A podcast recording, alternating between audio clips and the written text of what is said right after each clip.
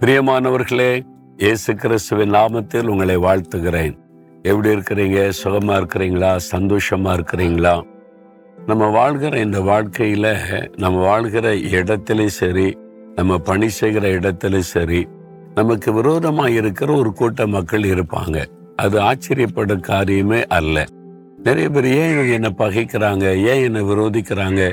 அப்படின்னு யோசிப்பாங்க. அப்படி யோசித்து இருக்கிறீங்களா காரணமே இல்லாமல் பகைப்பாங்க காரணமே இல்லாமல் நம்ம குறித்து பேசுவாங்க காரணமே இல்லாமல் நமக்கு தீங்கு செய்ய நினைப்பாங்க ப்ரொமோஷனை தடுக்க நினைப்பாங்க பிஸ்னஸை தடுக்க நினைப்பாங்க நம்முடைய முன்னேற்றத்தை தடுக்க நினைப்பாங்க. அப்படி பார்த்துருக்கீங்களா? அவங்க வாழ்க்கையில் அப்படி ஆட்கள் சந்திக்கிறீங்களா?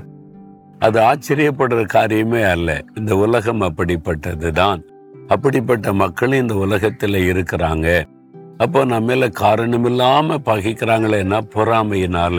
நீங்க நல்லா இருந்துடக்கூடாது உயர்ந்திடக்கூடாதுன்னு அப்படிப்பட்ட இறுதி கொண்ட மக்கள் இந்த உலகத்தில் இருக்கத்தான் செய்வாங்க. அவங்கள நம்ம அவாய்ட் பண்ண முடியுமா? இந்த மாதிரி மக்கள் இல்லாத ஊருக்கு போகணும்னா எங்கேயுமே போக முடியாது. எல்லா ஊர்லயும் அப்படிப்பட்ட மக்கள் இருப்பாங்க. எல்லா வேலை செய்யற இடத்துல அப்படிப்பட்ட மக்கள் இருப்பாங்க. ஏன் ஊழியத்திலே இருக்கிறாங்க. அப்போ பைபிளை தூக்கிட்டு பிரசங்கம் பண்ணவங்களுக்குள்ளே அப்படி இருக்கிறாங்க.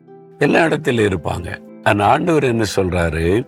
ஏசை ஐம்பத்தி நான்காம் அதிகார பதினைந்தாம் வசனத்துல எவர்கள் உனக்கு விரோதமாய் கூடுகிறார்களோ அவர்கள் உன் பட்சத்தில் வருவார்கள். உனக்கு சாதகமா மாறுவாங்க. இன்னைக்கு உன்னை பகைக்கிறவங்க இன்னைக்கு உனக்கு தீமை செய்ய நினைக்கிறவங்க உன் பட்சமாய் உனக்கு உதவி செய்யறவங்களா மாறுவாங்க அப்படின்னு ஆண்டர் வாக்கு கொடுக்கிறார்.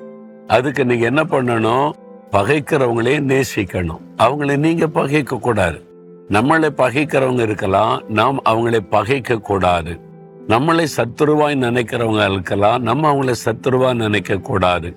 அதுதான் ஆண்டவர் சொல்லுகிறார். இன்றைக்கு பகைக்கிறவங்க நாளைக்கு உங்களுக்கு சாதகமாய் மாறுவார்கள்.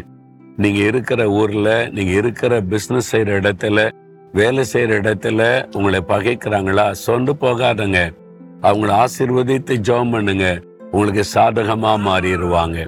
நான் ஊழிய ஆரம்பிச்ச ஆரம்பத்துல என்ன சபையிலேயே பகைச்சாங்க.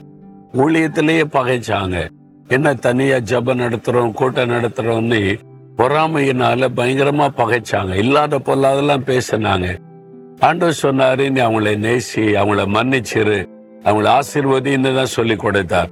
நான் அவங்கள நேசிச்சு மன்னித்து ஆசீர்வதித்தேன்.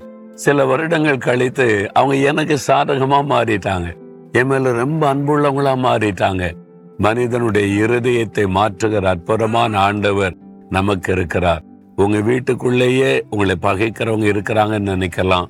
உங்க ஊருக்குள்ள நீங்க வேலை செய்யற இடத்துல இருக்கலாம். நீங்க அவங்கள ஆசிர்வதித்து ஜெபம் பண்ணுங்க. அவங்களுடைய இருதயத்தை உங்களுக்கு சாதகமாய் மாற்றி அவங்களுக்கு ஃப்ரெண்டா மாறிடுவாங்க உதவி செய்யறவங்களா மாறிடுவாங்க. முன்னால என்ன பகைச்சவங்க இப்ப எனக்கு ரொம்ப உதவி செய்யறாங்க என்னை ஹெல்ப் பண்றதுக்காக எனக்காக வந்து பேசுறாங்க. அந்த மாற்றத்தை ஆண்டவர் உண்டாக்குவார். அதனால தான் ஆண்டவர் சொல்றாரு எவர்கள் உனக்கு விரோதமாய் கூடுகிறார்களோ உங்க பட்சத்துல வருவாங்க. அந்த அற்புதத்தை இயேசு உங்களுக்கு செய்வார். நீங்க விசுவாசிக்கிறீங்களா?